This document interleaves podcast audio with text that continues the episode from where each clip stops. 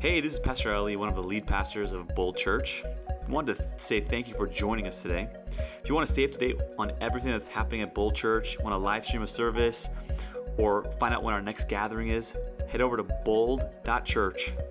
Enjoy the message. Good morning, good morning. Who's excited for church? If we have not met, my name is Ali. And before we begin, I just want to show you these cards because uh, every Wednesday for the last two weeks, we've been gathering at church at 6 a.m. to pray for our family and friends who don't know Jesus. And uh, some, of, some of you don't know the story, but I was voted least likely person to ever become a Christian in my family. Like, I was, the, the fact that I'm standing on the stage is a miracle. And uh, what really what the catalyst for me becoming a Christian was 20 years ago. My sister got together with her youth group, and every Wednesday for entire summer, they would just cry out to God for all their friends and family. I, I was one of those 20 people uh, that they were praying for. And uh, I, there were people that, you know, prayed me into heaven. I didn't even know who they are. And I remember this last fall, God said, what someone did for you, now it's time for you to do it for the other per- person. And so as a church, we're just believing there are people in your life, family, friends, brothers, cousins, neighbors, co-workers, that they don't want anything to do with Jesus. But we just believe by faith that maybe they're one prayer away from having an encounter with God. So, what we're asking you to do is so simple. We're just asking you to pull out one of these cards and put the name of that person that you think so desperately needs Jesus. Because maybe with man it's impossible, but with God nothing's impossible. And by faith, we just gather as a team and we're just laying hands on every card. And every week, it's, it's so cool to see the, the pile of cards getting bigger and bigger and the number of people praying more and more. And so I just want to encourage you to fill out a name, put prayer on it so we know who we're praying for or the name of the person. And I just believe maybe this Easter will be a miracle, not just in this church, but in your family. Amen? We are in a collection of talks called Life in Rhythm. And really, this is relational discipleship. And a lot of this collection of talks is really centered around John 14, where Jesus says, I'm the way, the truth, and the life.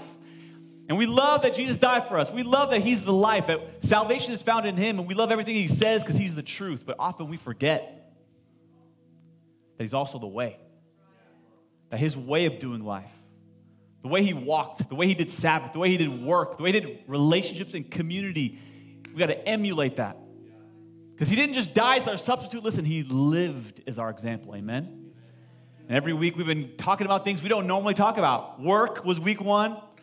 Community was week two. I heard there a lot of people were shaken by Sabbath last week. Today, I'm telling you, get your tissues. This is one of those emotional sermons. I, I'm going to be very transparent. I cried more writing this sermon than any other sermon I've ever written because it, it, hits me so personal. I'm praying God wrecks you this morning. Title of the sermon is this simply this forgiveness. If you don't have this, you can't have friends. If you don't have this, you can't have a healthy marriage. You can't even work with your coworkers. You can't have a relationship with your parents. You need this. So I'm going to pray and believe God's going to do something powerful this morning. God, we just love you. We thank you, Jesus. But really, the story of the scriptures and the story of Christianity, God, is not our love for you, us bragging about us, our love for you. It's your love for us. You pursued us. You came after us. You made a way when there was no way. God, we're in this room because we're all forgiven. You're not just our God, you're our Father. We're so grateful, Lord. We walked in one way, Jesus, but we want to walk out another. If you believe it, everybody said, Come on, everybody said, Amen. Uh, I want to tell you that some of you are going to have some difficulty with this because you don't have anything to be like unforgiveness in your heart. So let me offend you right off the bat, right? Because that's what we do. Our tribe yeah, we, I, I talk about things. I, I, I'm just going to show you on the screen. I talk about ladies sometimes in the sermons, and this is going to offend you. The ladies that bold every time Pastor Ali makes a joke about them applying makeup. The ladies. That's you go. And everybody else, uh, can I just be honest? I was crying from laughter. After I, I, I, I watch this once a week. You can turn it off. It's too much. It's too much. I, I can watch it all day. And some of you ladies, I, I, every time I make fun of the women in this church, they at least one woman leaves, and I always tell them like, you didn't, you didn't walk out. Your eyelashes are so long, you flew away. But the point I'm trying to make is I'm your pastor. I'm just trying to make you laugh, make the, the scriptures fun. But here's the principle the closer the relationship, the more, the more intimate the pain. See, for example, if a, a random person says, Bro, your shoes are ugly, like, you're, you're ugly, and you walk away. But if your friends say that about you, it hurts. But if your spouse says that about you, dude, but one time I told my daughter, those are that's a, uh, that outfit is ugly. This five year old fell on the ground in a pool of tears. I like broke her heart. Right? I'm gonna show you this. This is just my theory. There are levels of offenses. The first level is strangers. Someone say strangers. Often we we give too much access to people to offend us. Some of you are driving on the road and someone's going 65 in a 65, and you're about to lose your mind in salvation. And anyone ever go to a theme park or an airline, and there's always those random people, they just cut in front of everyone, and you lose all self respect. Hey, someone call the cops! Right? I, I, had to learn this the hard way, not giving strangers access into my emotions. Uh, uh, there's this billboard that I want to show some of you. You didn't even know this is the kind of church you're part of. Saying, Oh God, in bed, isn't going to church. Come to Somerset.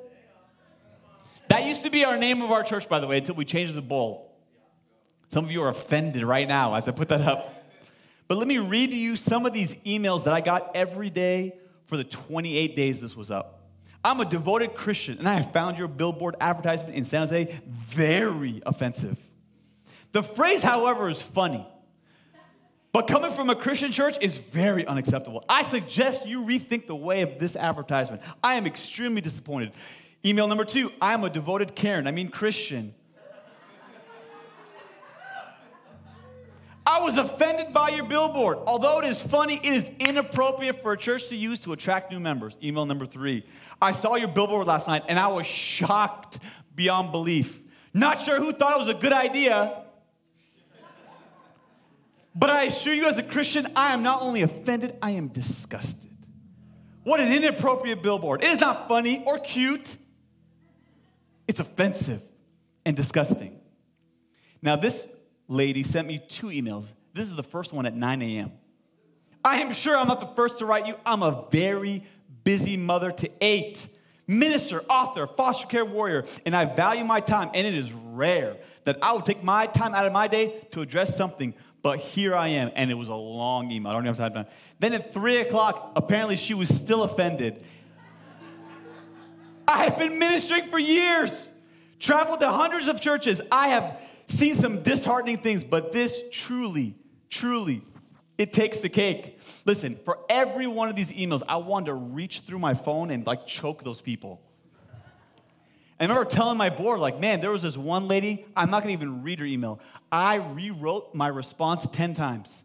Like, no, no, no, no. I like Googled her, tried to find her social media profile, like, try to dig everything I can. My, my board was like, listen, relax. These are strangers. Think about it for a few days, pray about it. In three days, I had totally forgotten what the words they had said. That's, that's what I want to tell you that, that, that strangers often, we give them too much access, but they really can't hurt us the same way this next category can. These are friends and family. I think every person in this room, if they're humble and they're honest, there's a person in our life that we did life with in, as an elementary school or in high school, and they betrayed us they turned their back on us or they, they gossiped about us. And often this is why sometimes we're weary to make new friends because the old friends hurt us. You ever go to a wedding and you're single and you're like, oh my gosh, I'm gonna have so much fun. And your friends and family like, when are you gonna get married? How come you're still single? And you're just like longing to go to a funeral and be like, when's it your turn? I'm the only one? Oh, sorry. But there's just something about social media that just causes friends. You can post something, and an influencer can post it, and people are like, whatever. But the fact that you posted it, woo! The DMs start coming in, the unfollows start happening. There's just something. The closer you are in relationship, the greater the offense. Which is our third category, the spouse. most of my counseling happens in these next two categories. The deepest wounds are the, the biggest betrayals. I've seen couples walk with God, and that wound of unfaithfulness will be with them for 30 years. I mean, you, you show your spouse everything the best of you, the worst of you. They see you naked, and they try not to laugh, right? They know everything about you. I'm going to preach on that in two weeks. But really, there's another category. Don't show it yet, but this one, I would say 90% of my discipleship deals with this person or this category. And it's on the screen, it's your parents. You can move cities, you can leave this country. They can be dead and they can still wound you from the things that they said. Many of you, many of you don't realize this, but what you, what you feel on the scale is the words that your mom said to you. What you see when you look in the mirror is the identity your parents spoke over you. The people you date is largely a reflection of the values your parents gave you. No one can wound you like your parents. There's a book I read recently. It was so good I read it twice called Intentional Fathering. It talks about that most of the, the young adult drugs, crimes, single father homes, a lot of the crimes that we have in our country are because of that. And there was this part in this book where we talked about this movie called The Work. And it's such a powerful, powerful part of this, this, this documentary where they go into prisons into these hardened criminals, these men who have murdered people with no remorse, stolen thousands, they have zero repentance. And then you get down alone with them and you ask them, What was the most painful thing you ever experienced? It wasn't a, another gang trying to kill them, wasn't their girlfriend cheating on them, it wasn't that friend that stabbed their back. We have the video, if we can just play it. I don't want to take away what my dad took away from me. Stay with it. I don't want to feel that pain no more, Vang. I don't want to, I don't want to feel like I can't feel anymore. This man wanna be able to killed cry his 'cause sister's sister killer. Died. We all got your back, Goose. Touch One of the hardest Breathe. criminals in prison. Breathe. Bring it up. Bring it up.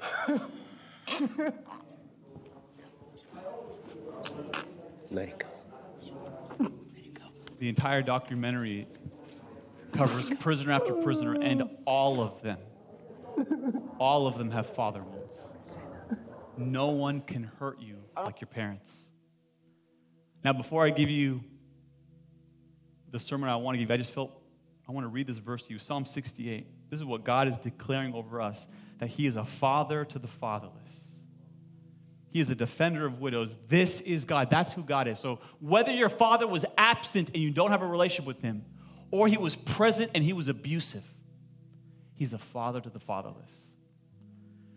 God is places the lonely in family and he sets the prisoners free and gives them joy because he's not just a God, he's your heavenly father. Which is why showing you this picture is going to be very challenging for me. This is my dad. This is when he came to America in 1968.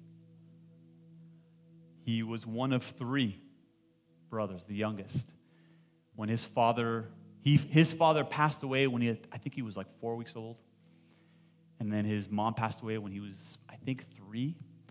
And so he was raised by his older brother, who was 10 years older than him, and his aunt. Uh, I wish I would have known this growing up. It would have explained so much about his behavior. He, he never really hugged me as a kid growing up. Uh, he said, I love you once on the day of my college graduation, so it, it didn't even feel real. Felt like I earned it. But I realized he could not give me what he didn't receive. And he's, he's no longer here, but his wounds are still there. Uh, my father was very physically and verbally abusive. By that I mean, yeah, he, he didn't use a belt, he used his hands. And he wasn't just with me, he was also with my sisters and even sometimes my mom. And there was this one time I'll never forget. he lost his temper. He's throwing things at her, and I'm 10, and so I stood in, the, in between. I'm like, leave mom alone. Only it, it enraged him even more. He probably beat me that night worse than he ever had. And then the cops were at the school the next day, and some of you have never experienced that, but man, when you're in a broken home, you will lie because you're more afraid of your dad than you are the cops. Because you know if he gets out one day, you know he's coming after. Right? My relationship with my father changed when I was 18 because I started getting bigger than him. I was stronger than him. He, was, he had me when he was 41, so I'm 18. He's 58 now. And I got tired of him hitting me. So I turned 18, I remember grabbing his hand. I said, Enough. Stop. I didn't yell at him. I didn't spit on I didn't hit him. I just said, Enough. It's like enraging a pit bull or, or like a bull. He got so angry that my mom literally had to like tackle him and like shove me out the door, like run because he's coming after you. Our relationship was never the same after that. We didn't speak to one another for two years. What do you think that does to a young man?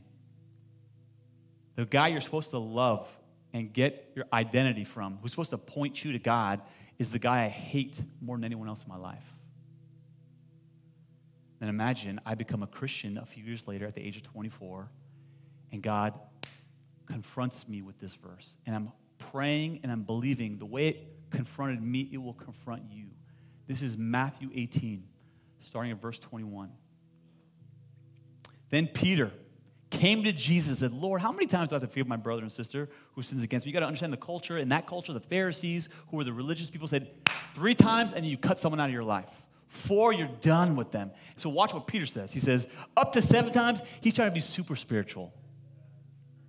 Jesus answered, I tell you, not seven times, but 77 times. That's language for infinity, by the way. Therefore, the kingdom of heaven, someone say the kingdom of heaven. Every time Jesus says the kingdom of heaven, he's showing you a picture into what heaven is like. He's trying to bring that reality to earth. This is how your Father in heaven behaves. This is how the kingdoms run. Earth isn't like this, but the kingdom is. So he's going to tell this story. You got to realize the person in the story is you. And some of the, someone in the story is God. And I'll tell you who it is in a second. Therefore, the kingdom of heaven is like a king. Hint, hint, the king of kings, who wanted to settle accounts with his servants. As he began the settlement, a man who owed him 10,000 bags of gold. Some translations say 10,000 talents. Let me just break this down for you. One ounce of gold, a, a talent, is 75 pounds. So this is 75,000 pounds of gold. Let's put that in perspective. One ounce of gold is $2,100, 2,100. That means a pound is like $2.4 million.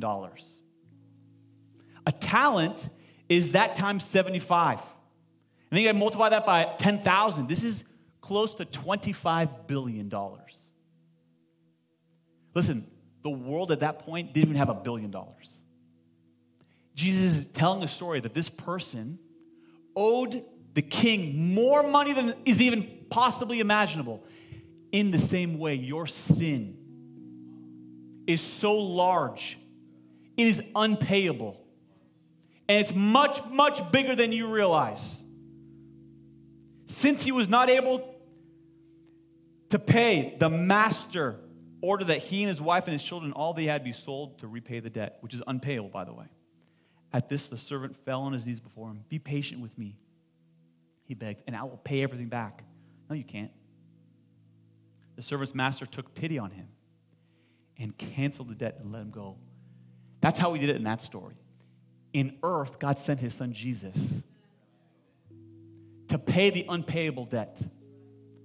God, eternal, became flesh, fully God, fully man, and took upon the sins of the world upon himself to pay what you could never pay. And then it continues. But when the servant went out, this is me and you, by the way, he found one of his fellow servants who owed him a hundred silver coins. Someone say a hundred coins. And that day, if you worked a day, a job, you'd get paid a coin a day. So this guy had this on $25 billion debt that was forgiven. And now he finds someone that owes him a third of his year's salary. It's not, I'm not saying what people did to you is not big. It is big, but it's tiny in comparison to what you did against God. That's the principle. He grabbed him and began to choke him. Pay back what you owe me, he demanded. His fellow servants fell to his knees and begged him, Be patient with me and I'll pay it back. But he refused. Instead, he went off and threw the man into prison until he could pay the debt. When the other servants saw what had happened, they were outraged and went and told the master, God, everything that had happened. Then the master called the servant in, the one who had been forgiven but couldn't forgive. You wicked servant, you are a Raiders fan. Sorry, that's just my translation. Trying to lighten up the mood a little bit. I canceled all that debt of yours because you begged me to. Shouldn't you have had mercy on your fellow servant as I had on you? In anger. Now, this is a picture of heaven. The master handed him over to the jailers, the one who had been forgiven. Forgiveness was taken away to be tortured until he could pay back all he owed, which is unpayable. This is how my heavenly Father will treat each of you unless you forgive your brother and sister. I remember when I read that, God put his finger on my heart, and said, Forgive your father. And I said, He doesn't deserve it. And like lightning, God said, And you didn't either. Forgive him anyways. For so many years, I dealt with anxiety and depression. I just believe with all of my heart there, there are things that you are experiencing because you have not released forgiveness. If you don't believe me, look what Harvard Medical School says. Practicing forgiveness can have powerful health benefits. Forgiveness is associated with lower levels of depression, anxiety, hostility, hmm, reduced substance abuse. I often find men who are addicted to, to weed and porn, it's not that they're immoral, they're hungry for love and connection. And because they never got it from their father, they're just looking to feel alive.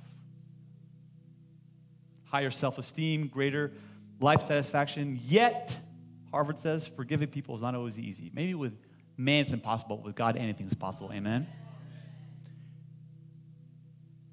There are different levels of people that can offend us differently. But how often, Pastor Ali, am I supposed to forgive? Well, Jesus answered that question in Luke chapter 11. He teaches his disciples how to pray Father, hallowed be your name, your kingdom come. Eat, give us our day, our daily bread, and forgive us our sins. Literally, you are going to be offended every day, which means every day you need to forgive someone else. The, there's a pastor by the name of David Yonggi Cho. He's the pastor of, he passed away about five years ago. He was the pastor of the largest church in the world. They had a million members in South Korea. Miracle. And he, he didn't get saved, honestly, until he was in his late 20s, early 30s. He was dying of cancer. And this priest comes in and prays for him, and he gets this miracle. And he develops this amazing ministry. And he has this amazing quote. He says, Every day, I forgive so many people because every day I hate so many people. It's good. If he needs to do it, bro, I need to do it too. And then Jesus shows us more insight into the, the power of unforgiveness when he says in Luke 17, it is impossible. Someone say impossible. That no offense should come. If you're breathing, you're going to be offended. And if you're a Lakers fan or a Raiders fan or a woman with a lot of makeup, you're going to get offended in this room. It is impossible. I wrote like this Being offended is inevitable, but living offended is a choice. There's a part of this verse that I want to show you. It says, It is impossible that no offense, someone say offense. That word shows up 40 times in your Bible. Every time Jesus talks about forgiveness, he uses this word. And the other gospel writers, they use the same exact word. It's this Greek word on your screen called scandalon. Someone say scandalon. it's defined as this the bait that triggers a trap. See, Jesus, Satan, he wants to get you stuck. He doesn't care if it's porn or alcohol, doesn't care if it's money or power. The hook doesn't matter. He's going to put whatever he can. His greatest bait is always unforgiveness. And it says to trigger a trap. Hunters use trap for one reason they want to catch an animal or they want to kill an animal. And if I can prophetically speak over you for a moment, that's exactly what the enemy wants to do. He wants you stuck or he wants to kill your faith or both. So, what I want to do for a moment is I want to show you some traps that we have in our culture. This first one on your screen is a mouse trap. Cute little mouse, he's about to die. Uh, when we first moved into our home, uh, we had rats. And my wife comes up to me, she says, We have two options, honey. We can burn the house down or sell it. I said, Calm down, daughter of Eve. We're going to figure this out.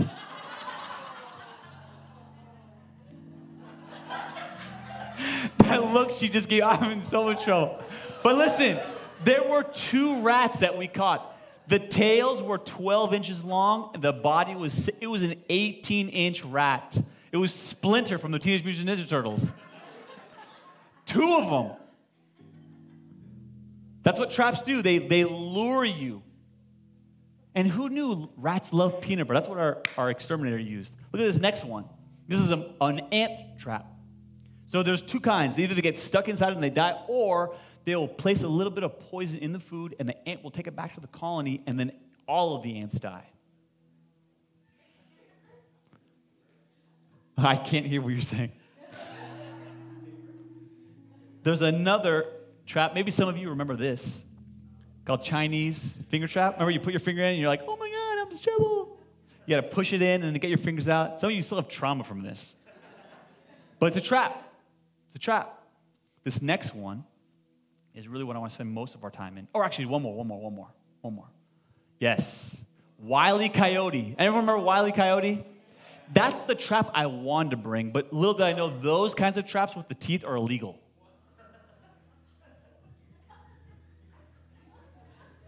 Considered it, but didn't want to offend the cops, okay? But reality, that trap, the moment you place your foot on it, it closes on and breaks your ankle. Some of you, your ankle is in the trap of unforgiveness. But this trap is the one I, I wanted to show you. This is what many of you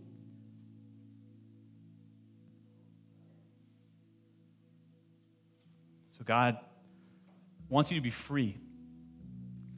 And the enemy over here has, has lured you. Someone said something mean, someone did something mean, whether it's a friend, a spouse, or maybe a parent. And you're holding on to that unforgiveness, thinking it's going to bring you joy. And you've walked into this trap, not realizing the moment you place your foot you're stuck inside. See, the only person that's stuck in offense is you. You're the one in prison, not the person that offended you. And the question I want to ask all of you this morning is simply this Why would Jesus, why is this? Why is a trap the picture that Jesus uses to talk about unforgiveness? He wants you to see this is, what you, this is where you are. You feel justified in not forgiving. You ever meet people who don't forgive? It always comes out in bitterness. You ever meet bitter people? They're awful. Cowboy fans, man, they haven't been to the Super Bowl in 30 years. We were watching this Netflix special about the Buffalo Bills. And the Buffalo Bills went to the Super Bowl four years in a row 1990, 1991, 92, 93. And the Cowboys beat them twice. My wife's like, man, the Cowboys are good. When's the last time they went to the Super Bowl, babe? I was like, 1994. She's like, no. I was like, yeah, that's why they're so bitter. You ever meet a, a woman who's been mistreated by a man? Maybe he lied to her. Maybe he was unfaithful to her. And if she doesn't forgive, you can hear it in her language I'll never trust a man again. You ever have unforgiveness towards your spouse? And you'll sit in the car and rehearse that conversation again and again like a crazy person? Man, what you don't realize is when your foot's stuck, you, your body may be moving forward, but your soul's stuck back there. Or we're like this when you have unforgiveness, your body moves forward, but your soul is stuck in the past. And what Jesus is trying to teach through this story in Matthew 18 is that forgiveness is not an option, it's a command. If you don't forgive, I will withhold forgiveness. Some people say, Pastor Al, you don't know what they did. But Jesus does.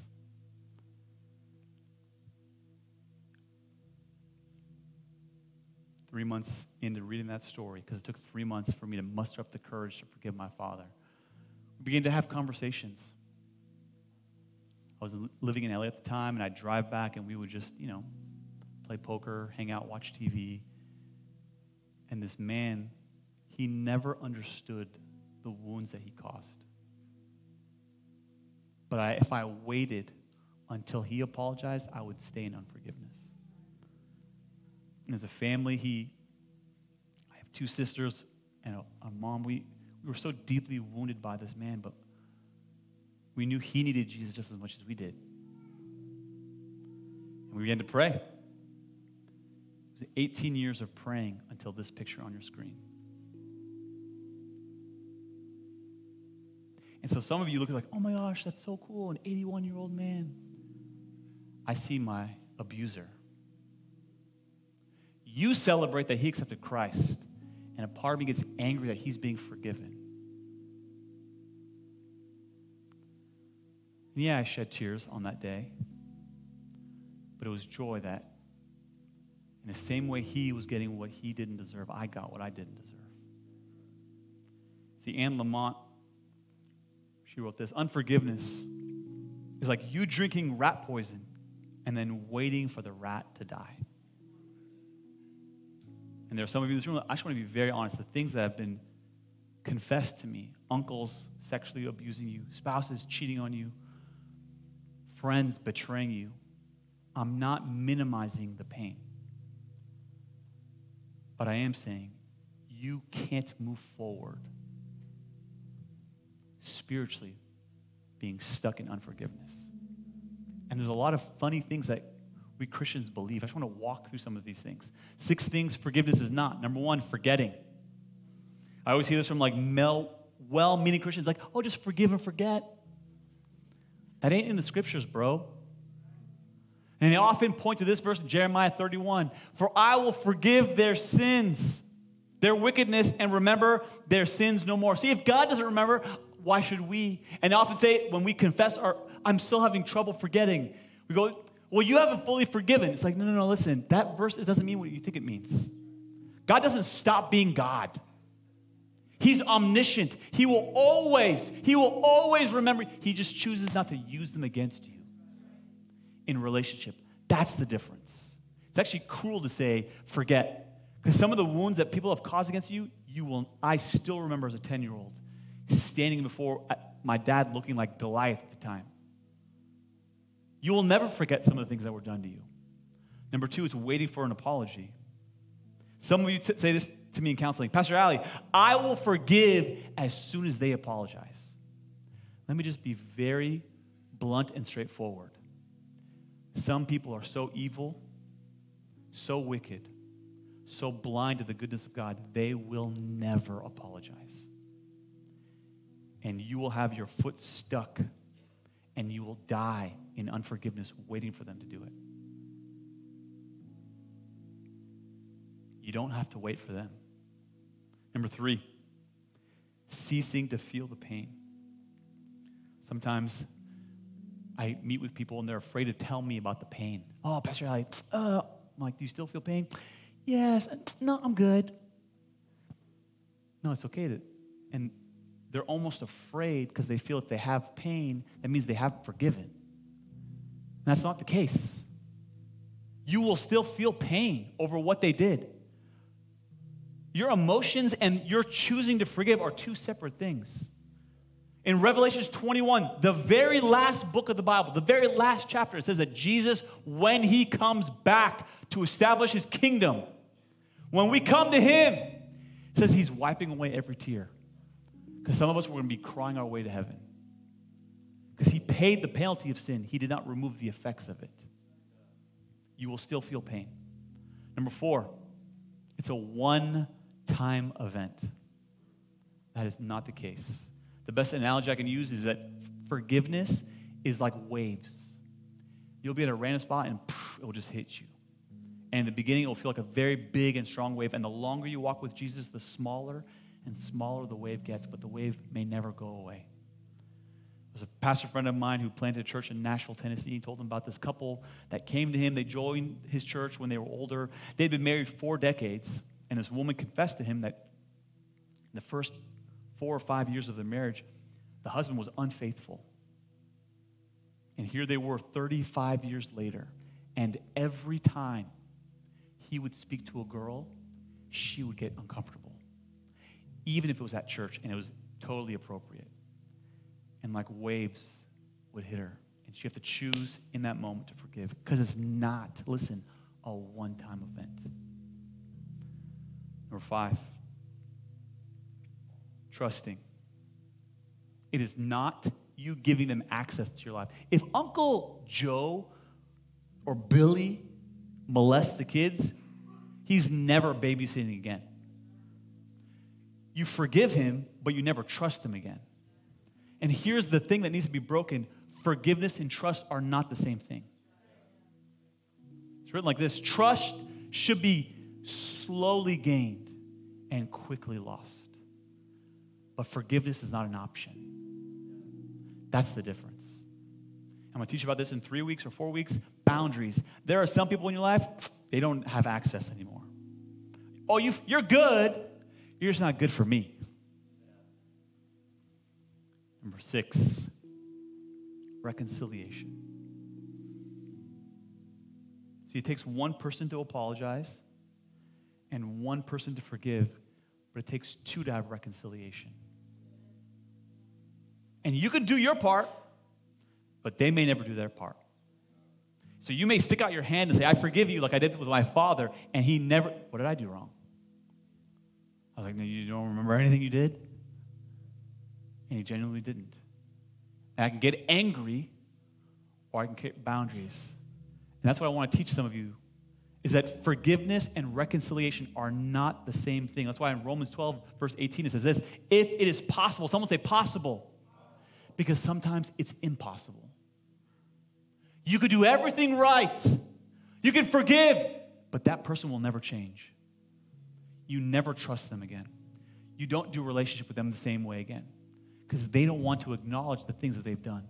If it is possible, God says, sometimes it's not. As far as it depends on you, live at peace with everybody.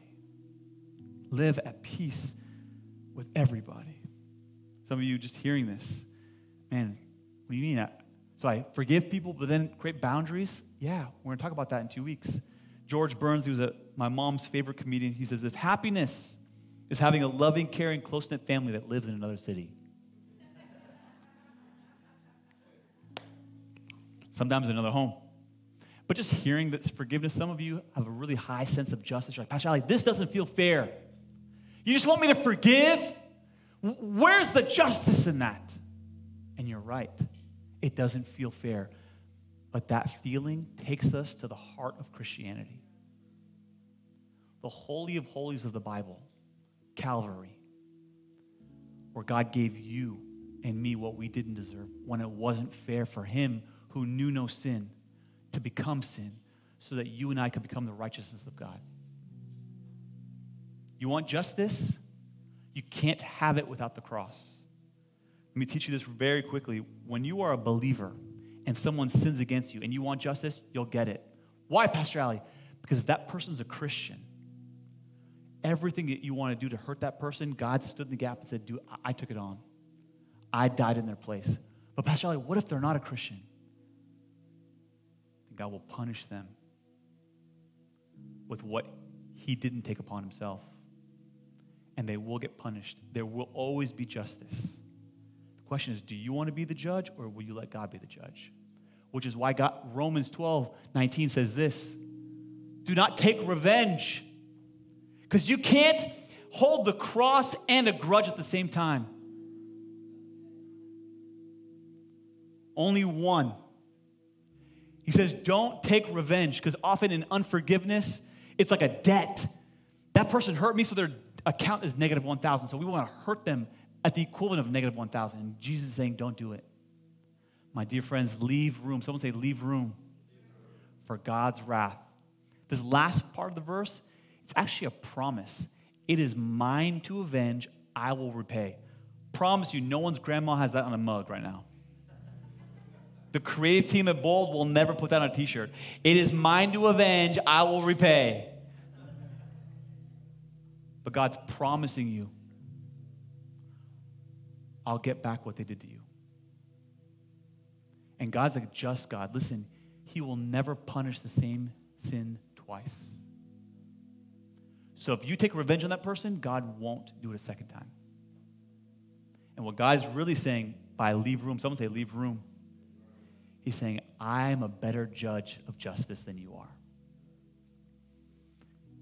Anyone in here humble enough to admit they watch WWF? Two of you, awesome. Love it. Those are my people right there. This is the best tag team of all time. Anyone know who these guys are? Legion of Doom, come on. I wanted to be these guys as a kid. They were the coolest wrestling team. They had the best outfits. They were champions. And for those of you that went to public school and don't know what wrestling is, let me inform you. It's totally real. And there's one person in the ring, and if he's getting like his butt kicked and just getting like annihilated, he can do one of two things. Either try to win, or he could do what? Tap. That's literally what God is saying. Leave room. You're stuck in unforgiveness, trying to fight that battle. Tap me in. Let me do it. You don't need to do justice. Let me come in. Which is why forgiveness, I wrote like this, is first a decision and second a feeling. Because you'll never feel your way into forgiveness. There's a book, probably one of the most powerful books ever written, called The Hiding Place by Corrie ten Boom. She was a survivor of the Holocaust, but she actually wasn't a Jew. Her family was from Holland. And because they opposed Nazi Germany, they housed Jews in their home.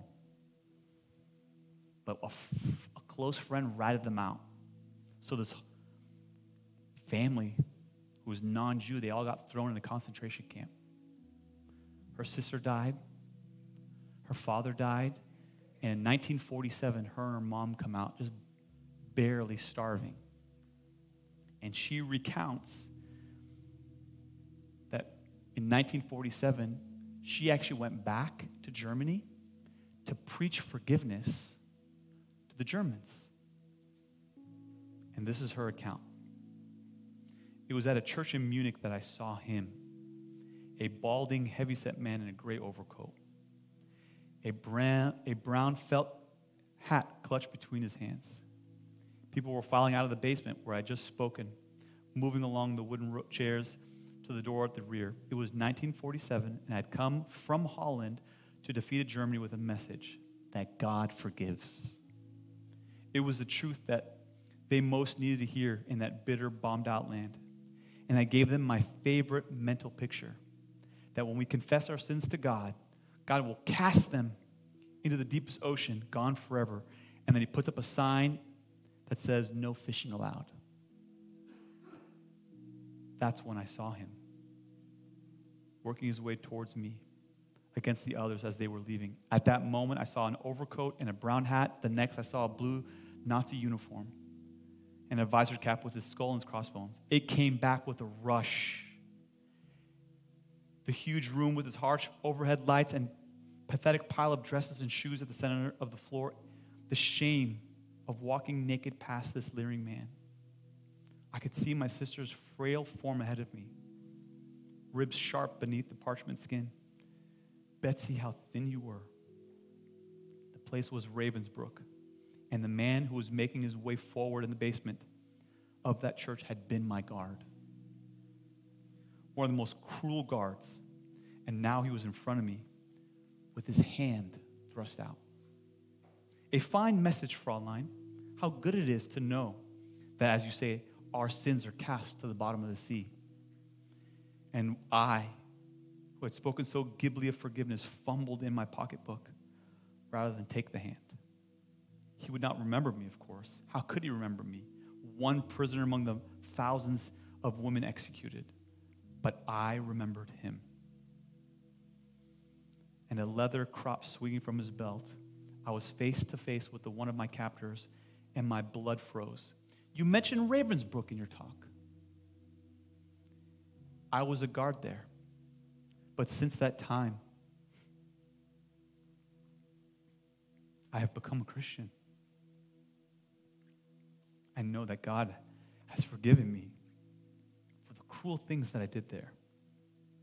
But I would like to hear from you, from your lips.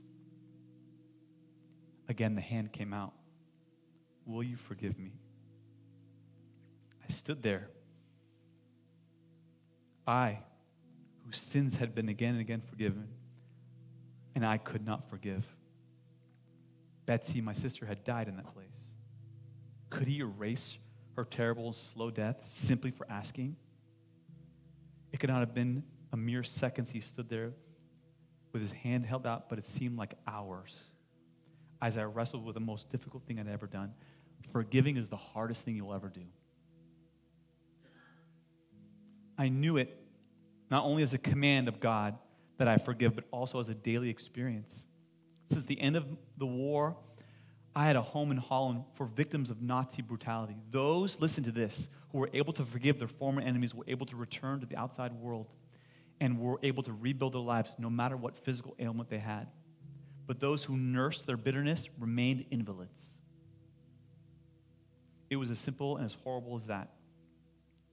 I stood there with the coldness clenching my heart, but forgiveness is not an emotion. I knew that forgiveness is an act of the will and it can function regardless of the temperature of the heart. Jesus, help me, I prayed. Can I lift my hand? I can do that much, but you must supply the feeling. I stretched out my hand to the one who stretched it out to me. And as I did, an incredible thing took place. A current started in my shoulder and raced down my arm. It sprang into our joint hands, and then the healing warmth of God seemed to flood my whole body bringing tears to my eyes. I forgive you, brother. I cried with all of my heart. I forgive you. For a long moment, we grasped each other's hands, the former guard and the former prisoner. I had never known God's love so intensely as I did then. But even so, it was not my love. I had tried, and I did not have it the power. It was the power of the Holy Spirit. I don't want this to be a TED talk. I get everyone to stand and close your eyes, we're going to do something. I have no doubt in my heart and my mind that there is someone who has deeply wounded you, maybe multiple people. And with clenched fists, I want you to begin telling God what they did and how it made you feel.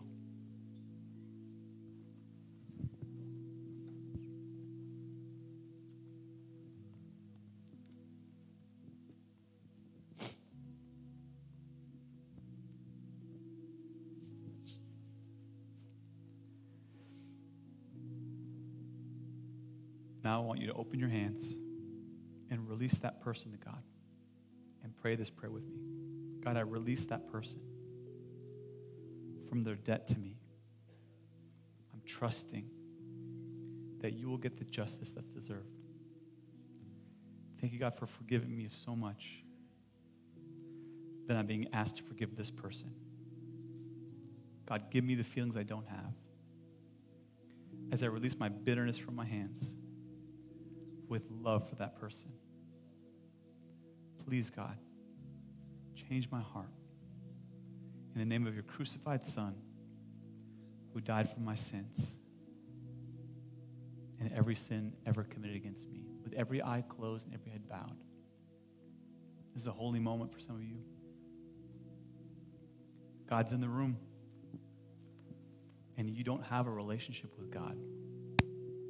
So before we continue and say, Forgive them, I need you to receive that forgiveness from God. You and I have committed sin, which is the missing of the mark against a holy and living God. And the crime is so large, it's so unpayable, no good works that you ever do will pay it back. And the only way to heaven is that God had to come and die in your place. And I want to offer that salvation, that free gift of Jesus to anyone in this room who wants to receive it. All you have to do is place your faith in Jesus with every eye closed and with every head bowed. If you want the forgiveness of sin, you want your 10,000 talents of gold to be paid off. I want to count to three. I want you to just shoot your hand up. I want you to pray a prayer with me on the count of three. One, two, three. I see your hand. I see your hand. I see your hand. Amen. I see your hand. I see your hand. Hands all over this room. Just pray this prayer out loud with me. Thank you, Jesus, that you left heaven for me to pay a penalty that I could never pay. Thank you for your sacrifice. I turn from my sin, Lord. I repent and I choose to follow you. Thank you for forgiveness. Thank you for salvation. In Jesus' name, amen. Hey, thank you again for listening to today's message. If you found today's sermon encouraging, inspiring, would you consider subscribing to this podcast? That way you won't miss the next word that's coming. See you next time.